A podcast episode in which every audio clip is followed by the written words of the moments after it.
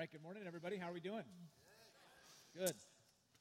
Uh, so, first thing I want to do is New Community is not known uh, all that much for uh, being a church that decorates a lot, uh, but I actually think we did a pretty good job with the Christmas decorations this year.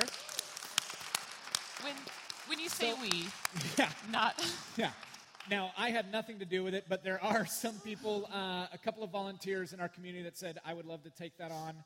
And uh, so let's again, I actually don't even know all of the volunteers that did that, but let's give them a round of applause for uh, willing to serve.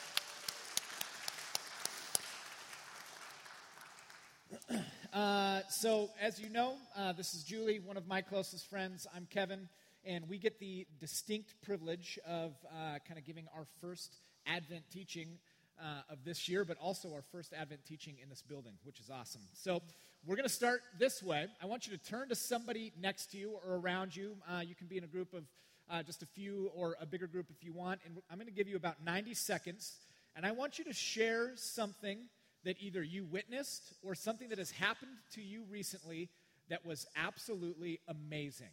All right? Something that was amazing that either you witnessed or uh, something that happened to you. Take 90 seconds and share that amongst yourselves.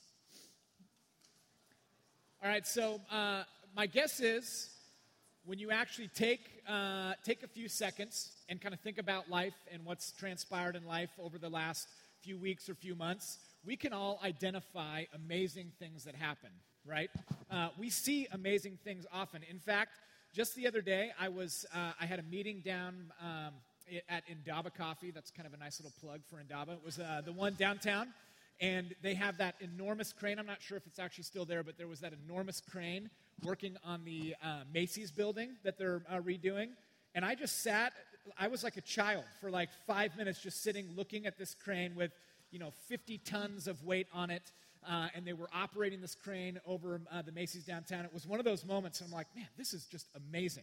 Just like incredible how that thing works uh, and is doing that job down there. So we see amazing things often. And really, what we're going to talk about this morning uh, is the idea of amazing things. But, but to be exact, and maybe even a little bit deeper, we want to talk about the idea of wonder, right? Because we always see uh, amazing things in our life, but to truly be in a state of wonder is something that's pretty special. The definition of wonder is this, and it will be up uh, on the screen behind you. To be in a state of wonder is to be overwhelmed by something unexpected. To be in a state of wonder is to be overwhelmed by something unexpected. Uh, you might be able to say it this way it's to be emotionally or spiritually moved by something that's amazing. So I stood and I watched that crane work, but then I went into my meeting and I kind of forgot about it. I wasn't really moved by that. I mean, it was cool and it was amazing and I got to watch it, but I wasn't moved. I wasn't emotionally moved or spiritually moved by what was happening. But a state of wonder means that you were moved by something, you were overwhelmed by something. This summer, uh, I had the, uh, the uh, privilege of being on sabbatical. So my family and I got to spend a ton of time together.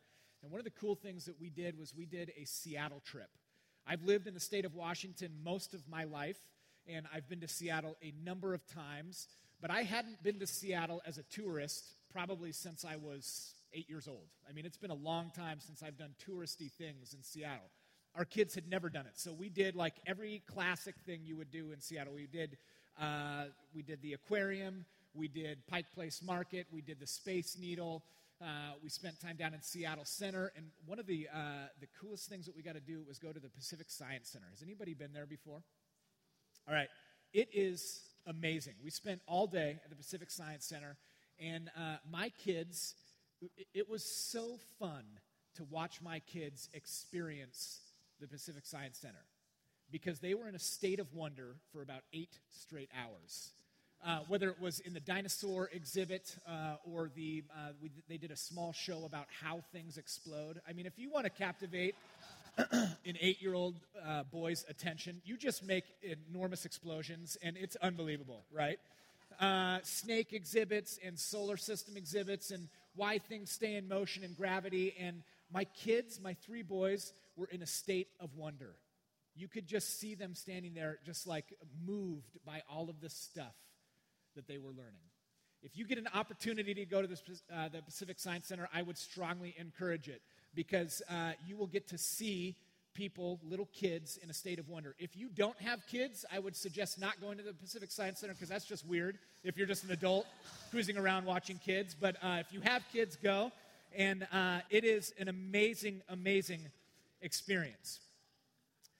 But if we were honest, I would say that not all of us feel these states of wonder.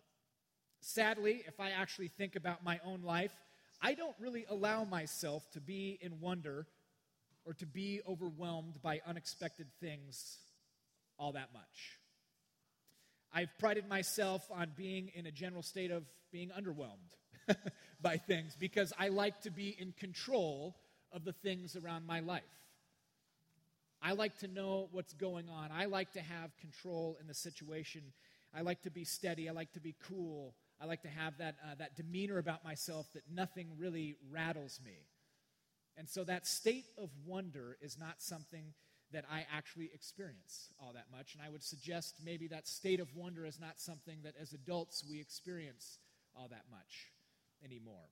As we grow and mature, we learn how to be uh, socialized in the world. And as we take on more responsibility and larger debts, and we experience more of life's loss and brokenness and pain, true wonder is often relegated to that sentimental feeling you have as a child.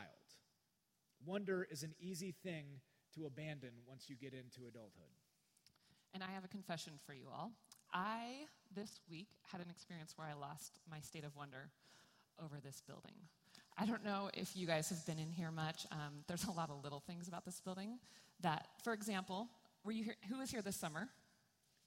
Who was hot this summer? Yep. Who's been in here when it's been really cold?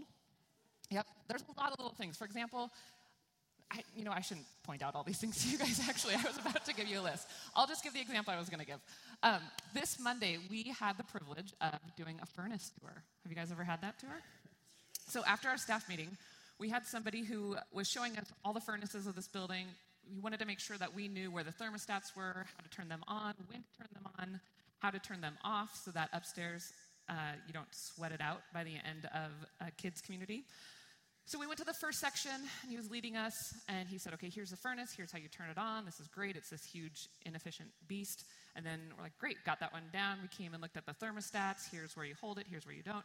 Here's then we went upstairs. There's four furnaces upstairs, and there's, um, I, am pretty sure, guys, it's from 1942, and there's this little tiny red light, and it, if it blinks once, you're supposed to flip one switch. If it blinks twice, you do another one, and the three times maybe just go up and down. I don't know.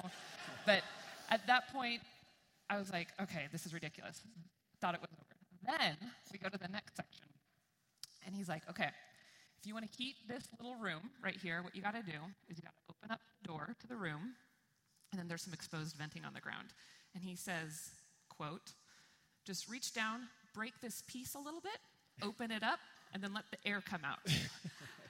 quote, DW Weather Ed. That is how you get that heat in there. And at that point, I looked at Brooke and I was like, what? Uh, what did we get ourselves into? This, what is happening? And I fully lost the wonder of this building. All I saw was the broken vent, uh, the millions of locks that have different keys, all these things. And in the midst of that, I completely abandoned the wonder of how we even moved into this building and how nine months ago, a year ago, there was no thought that we would be in here. Actually, probably a little more than a year now. But we sat here, God moved. He gave us this building for half the price that it should have been. When we made our offer on this building, we actually kind of laughed and like, we, we're not going to get in there. They're going to say no. And a month later, they said yes. And then we're like, what are we going to do? And then since then, there's been a miracle after miracle after miracle. And even this week, um, there was 50 some people here last night at something called MiniCon, which I don't exactly know what it was, but I heard it was awesome. It was something with Dungeons and Dragons and. Um, and then th- this week, Young Life meets in here, and kids are hearing about Jesus who have never heard about Jesus before. Uh, the gym just got turf last night, and they are going to be reaching out to underprivileged kids uh, to teach them soccer and mentoring. There's a lot of wonder in this building, but oftentimes I get stuck on looking at that broken vent. Adulthood has a way of sucking wonder out of our life. Mike Yaconelli says this Children live in a world of dreams and imagination, a world of aliveness. There is a voice of wonder and amazement inside of us all. But we grow to realize we no longer hear it, and we live in silence. It isn't that God stopped speaking, it's that our lives become louder. Think back when you first owned your faith whether it was a, a, singular moment in time or where you began to really grow into who you were as a follower of Jesus. I can remember the state of wonder I was in sitting at a Young Life camp when I was 17 years old when I first trusted Christ. The speaker speaking to me, and it was the first time that I really heard and understood the idea that God, who created the universe, also created love, created me.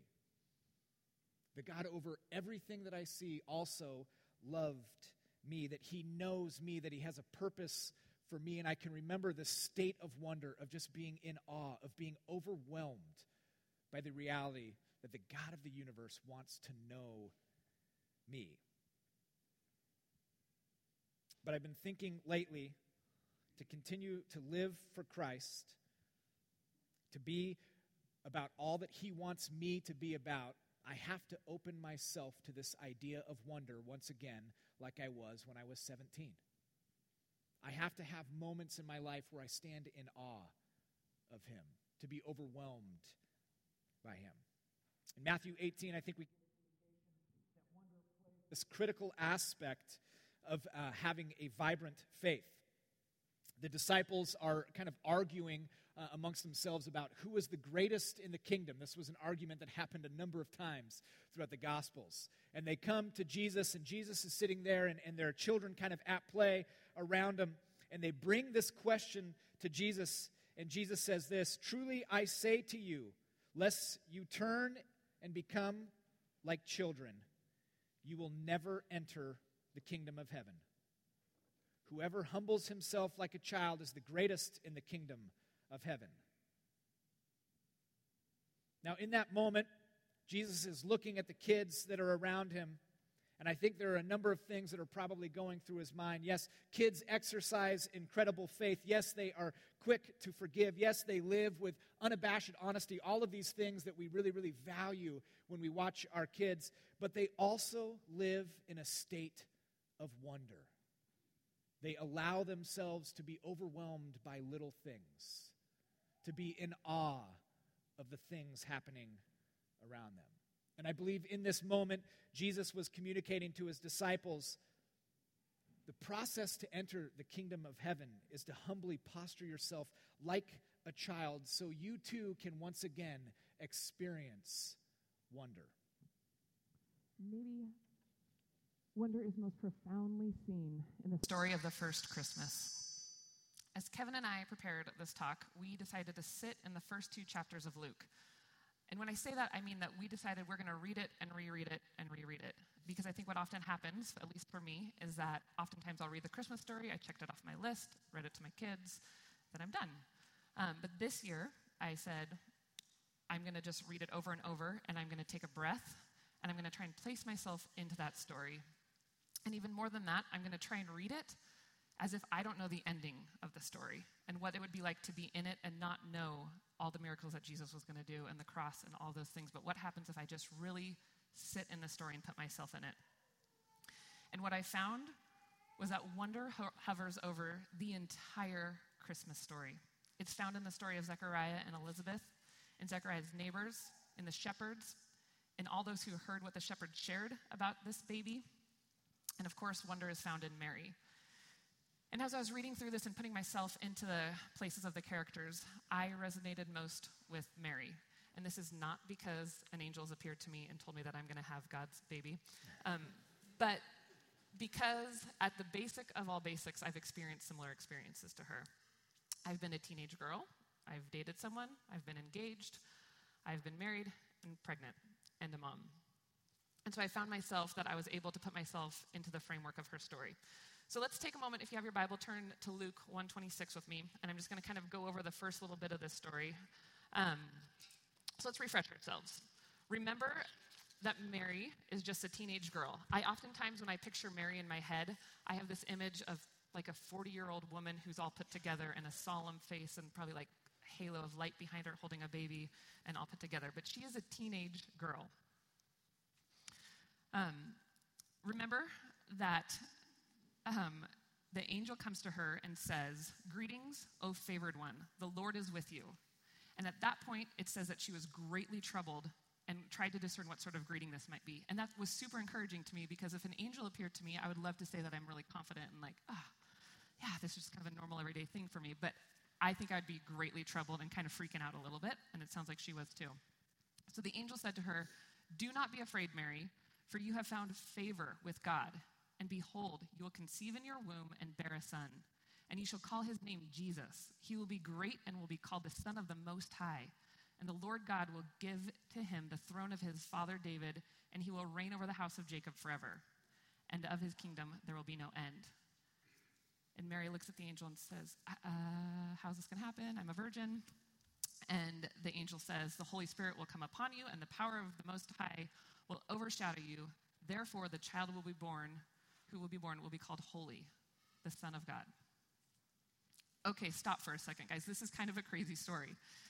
Here's a little window into the thoughts as I read this. First of all, can you imagine being a teenager, like we talked about, engaged, a virgin, and then have an angel tell you that you're going to have a baby? And not just any baby, but the Son of God. Now, I have three normal human babies, and that is enough pressure in and of itself. I cannot imagine trying thinking to myself, okay, now I'm going to raise the Son of God. No big deal. That's some just a little parenting issues. Um, so at that point, she's raising the Son of God. Then this is where my brain immediately goes. Now remember, she doesn't know the ending of the story. She doesn't know that the angel is going to go and visit Joseph at this point. And not to get too vulnerable to a group of 200, 300 people, but I will. Um, Brad and I, my husband Brad and I, we dated through college. We got engaged the end of my junior, no, end of my senior year of college. And we waited to have sex until we were married. So I am sitting there thinking, if this angel came to me when I was engaged to Brad in college and said, yeah, you're going to be pregnant with God's son, I, was, I would try to be picturing that conversation I would have with Brad of, hey, Brad, I'm pregnant and it's God's baby. Um, that's, nope, I promise. Like, just trust me on this. You're going to raise God, marry me. I've been totally faithful to you. Um, yeah, we're going to have God's baby. And I can imagine that's a little bit of what Mary was thinking, right? Is that's kind of the reality of it. At this point in the story, I think I'd be stuck in my own fear and the fear of the unknown and how this is all going to play out. And as I read through the Christmas story, I was kind of encouraged because there was so much fear throughout the whole story. Um, each time an angel appeared, the person that they appeared to experienced fear. In 112, Zechariah was filled with fear. And in 129, Mary was greatly troubled. In 2 9, the shepherds were filled with fear. And you may think that's weird that I was encouraged by that. But I was, because I think we all experience fear, right? But each time the angel says, Do not be afraid. And they could have each stayed there, all of them. I can stay in my own fear at times. Mary could have remained greatly troubled, but instead, she chose to look up. And when she did, she was overcome with wonder. She shares a beautiful song of praise where her wonder of God is seeping out of it. So if you look at verse 46 in Luke chapter 1, it says this My soul magnifies the Lord, and my spirit rejoices in God my Savior. For he has looked on the humble estate of his servant. For behold, from now on, all generations will call me blessed. For he who is mighty has done great things for me, and holy is his name and mercy is for those who fear him from generation to generation. He has shown strength with his arm, he has scattered the proud in the thoughts of their hearts. He has brought down the mighty from their thrones and exalted those of humble estate. He has filled the hungry with good things, and the rich he has sent away empty. He has helped his servant Israel in remembrance of his mercy, as he spoke to our fathers, to Abraham, to his offspring forever. See, when Mary looks up, her circumstances don't change, but her pers- perspective does. When Mary looks up, she doesn't see an unwed, pregnant teenager who has no cultural platform to be speaking these bold statements about herself and about God. She looks up and she sees God, a God who is faithful and consistent. She sees a God who doesn't celebrate earthly thrones and earthly power, but raises up those who are humble and lowly. She understands the movement of God in her life and in the lives of those to come. Mary looks up, and as she does, she looks to God. She experiences and expresses a state of wonder. And Kevin and I are not here suggesting that we should all live in a state of wonder just to add one more thing to our Advent list this year. But we're suggesting this because it brings us closer to the feet of Jesus, because wonder aligns us with the heart of God and the movement of God. Wonder is the feeling, the emotion. It's the state that moves the Advent story away from fear and toward closeness with the incarnate King. It's perhaps the most interesting common denominator throughout the key characters of the story. Each in different parts, in their own settings, with their own life circumstances, find themselves in awe, in utter amazement about the unexpected beauty that is to be manifested on earth. Wonder lays the foundation for Advent, and we believe it should be foundational to our faith as adults in our current context as well. But what you notice when you read the story is that wonder is not just a random occurrence, it flows from the conscious movement of each character to look up. The miraculous birth of John to Zechariah and Elizabeth is precipitated by Zechariah looking to Gabriel when he visited, and when his tongue is loosened, his first response is to look up and to offer praise to God.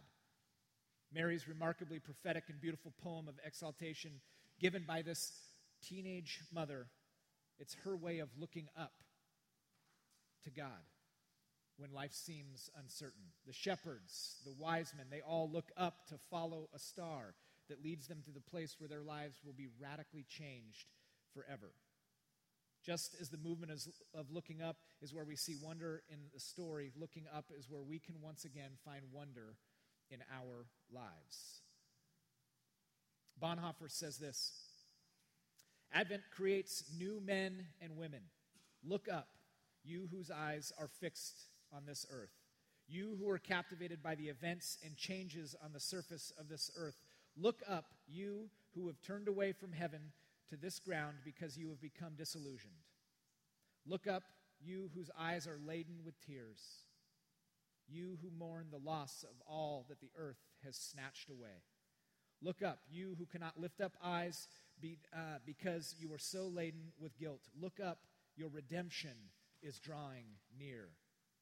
Something different than you see de- daily, something more important Something infinitely greater and more powerful is taking place. Become aware of it. Be on guard with a short while longer. Wait, and something new will overtake you. God will come. Jesus will take possession of you, and you will be a redeemed people.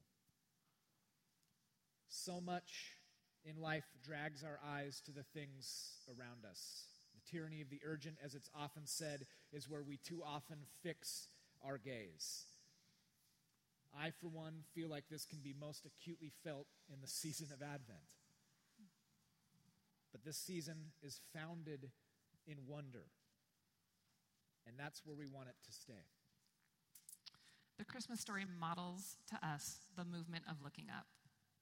When life spins out of control, when you're told your elderly wife is going to conceive, when your voice is taken from you, when you've traveled for a few or a thousand miles because of a vision, when everything in the world tells you to look for ways to fix your problems, to look for ways of comfort, to look for ways to distract you, for alternatives, to alleviate pain, we will only see God, we will only experience Christ if we look up. We have a choice this Advent season. We can stay stuck in our fear we can ha- stay stuck in the fear of the unknown, of being sick, of dying, of the, in fear of fill in the blank. And I am not saying any of that to minimize any situations that are going on out here because I personally know there are a lot of really big things that people are dealing with right now and will deal with in this next week, in the next year. I am saying this to remind us that those circumstances do not change who God is. God is faithful and God is consistent. And when we take our fear or whatever circumstance we are in, if we stop, if we take a breath and look up, we are allowing ourselves into to enter into the wonder of who God is and to align our hearts with God's movement. Kids don't practice wondering with sophisticated techniques.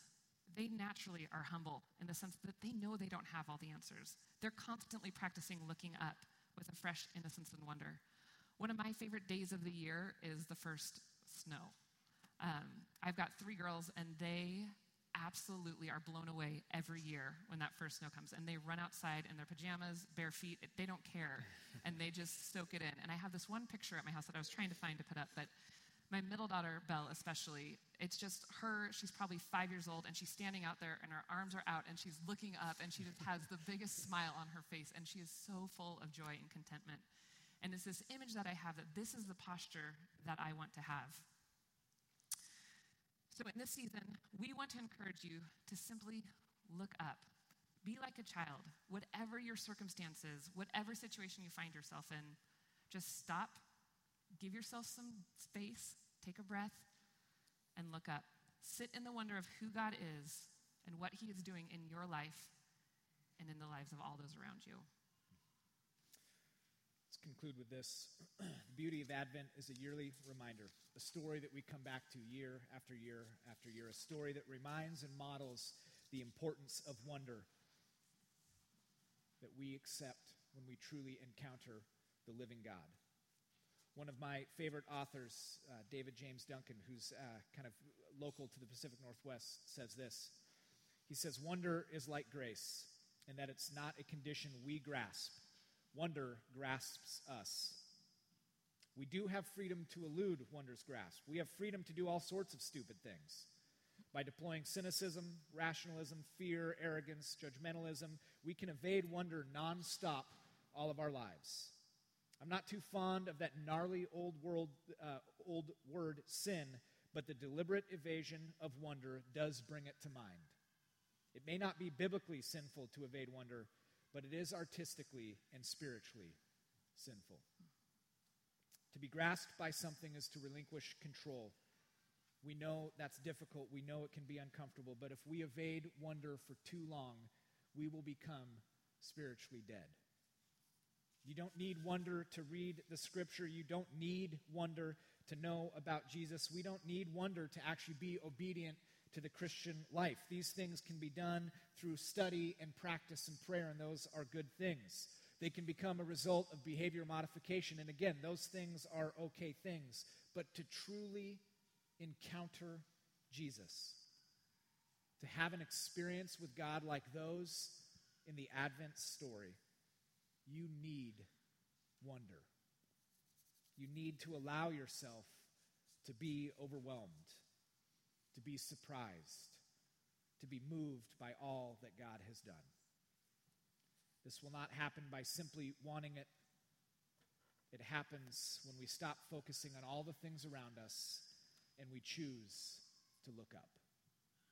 Our prayer for this season of Advent is that each of you will be able to look up, to allow the wonder of Christ's coming to grasp you. Amen. Pray with me.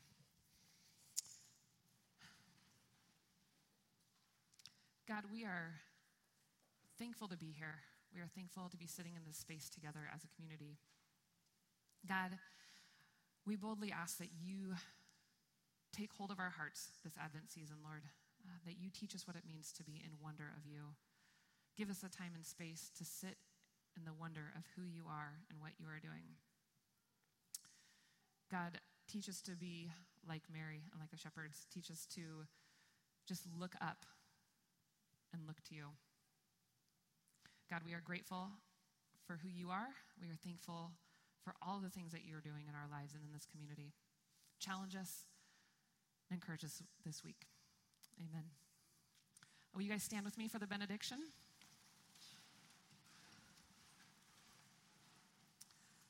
Lord Jesus Christ, who is, who was, and who is to come, we pray for the virtue of hope that amidst the trials and difficulties of this world, we may keep our hearts fixed upon you who reigns over the world. Open your eyes to see this world, that we may know the places where you are needed. May your grace enliven us, strengthen us, and defend us. As we learn to live graciously as your people and your church, In the name of the Father, and the Son, and the Holy Spirit. Amen. Go in wonder.